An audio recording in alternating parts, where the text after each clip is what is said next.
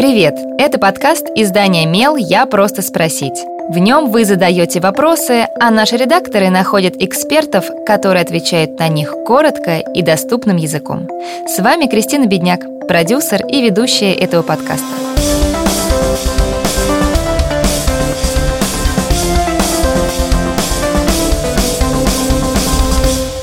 Я лучше до дома потерплю. Именно эта мысль часто посещает детей, когда они заходят в школьный туалет. Отсутствие перегородок, неприятный запах, антисанитария. Кажется, что в некоторых школах ничего не поменялось со времен лихих 90-х. Психолог лицея МПГУ Вероника Обликина рассказала, как влияет обстановка в уборных на сознание ребенка и что родители могут сделать, чтобы исправить ситуацию. Что делать, если мой ребенок отказывается ходить в школе в туалет, терпит до дома, потому что в школьной уборной грязно и нет дверей? Ребенок приходит в школу не из дикого леса. У него уже есть сформированный образ того, что плохо, что хорошо, что красиво, а что безобразно. Существуют общепринятые понятия о личной гигиене, которые ребенок постепенно, по мере взросления, усваивает. Знания эти вкладывают родители, а затем воспитатели и учителя. Первое понимание того, что все не так, как дома, случается в детском саду. Ребенок видит, что туалеты дошкольного учреждения могут кардинально отличаться от привычного санузла в квартире. Поэтому включается адаптационный механизм. Ребенок начинает размышлять. Все ходят, и вроде ничего, я тоже смогу. Когда он приходит в школу, то уже имеет представление о том, что туалеты бывают разные. Но, к сожалению, не у всех получается легко воспринять новые условия, и поэтому только наличие колоссальной поддержки со стороны взрослых может спасти ситуацию. Итак, в первую очередь дети обращают внимание на запах. Если ребенок заходит в туалет и там плохо пахнет, вряд ли он захочет там оставаться без острой необходимости. Наличие неприятного запаха как бы дает нам сигнал. В этом месте грязно и неприятно. Второй важный аспект – визуальная чистота. Приходя в новое место, любой человек сначала осматривается для того, чтобы решить, безопасно здесь или нет. Как и куда я смогу выйти в случае опасности. Поэтому, когда ребенок приходит в туалет, он неосознанно сравнивает помещение с теми комнатами и локациями, к которым привык. Например, с туалетом дома, с теми туалетами, которые он уже посещал до этого, у родственников, друзей, туалеты в торговых центрах. Это происходит достаточно быстро.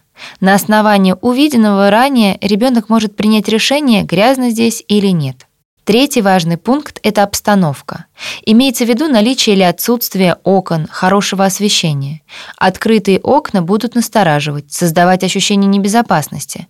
Может появиться страх быть увиденным. Отсутствие достаточного освещения создает атмосферу неуюта и может вызвать чувство острого дискомфорта. Отсутствие дверей и вовсе может стать причиной того, чтобы терпеть дальше. Так что же в таких случаях делать родителям? Надо понимать, что проблема школьных туалетов на глобальном уровне будет решаться очень долго.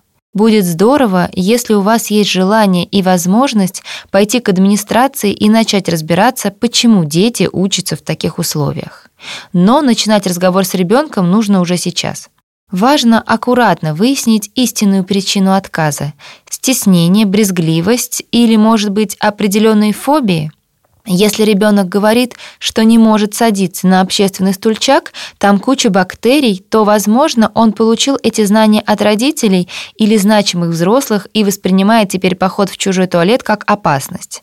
Тогда, может быть, родителям стоит провести ряд мастер-классов, как пользоваться туалетом вне дома, что использовать при посещении антисептик, одноразовую накладку на сиденье и тем самым сделать посещение туалета легитимным. То есть подтвердить право ребенка на посещение общественного туалета, дать ему понять, что это не смертельно. Если напряжение, которое испытывает ребенок, слишком высоко и затрагивает физиологию, можно обратиться за консультацией к психологу и неврологу. Они помогут определить, какой ритм жизни нужен ребенку сейчас, чтобы снижать внутреннее напряжение. Обращение за консультацией к специалистам вовсе не означает, что с ребенком что-то не так. Для вас и для него это дополнительная возможность решить вопрос максимально безопасно. Важно выявить, что движет ребенком. Дальше можно прийти к исследованию следующих вопросов. Что тебя беспокоит? Боишься ли ты чего-то? Когда ты хочешь в туалет, что ты чувствуешь, что испытываешь? Как эти две потребности умещаются в тебе сразу? Что будет, если ты сходишь в туалет? Что изменится? Давай попробуем представить, как я могу помочь тебе в этом. Возможно, итогом разговора станет просто необходимость завести ребенку индивидуальную косметичку с антисептиком, влажными салфетками, одноразовыми накладками на сиденье.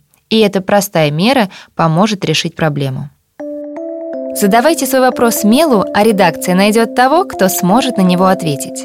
Пишите в наши соцсети или на почту feedback mail.fm. Мы не раскрываем имена, так что вопросы могут быть любыми. А еще ставьте нам оценки и оставляйте отзывы. Так больше людей узнают про наш подкаст.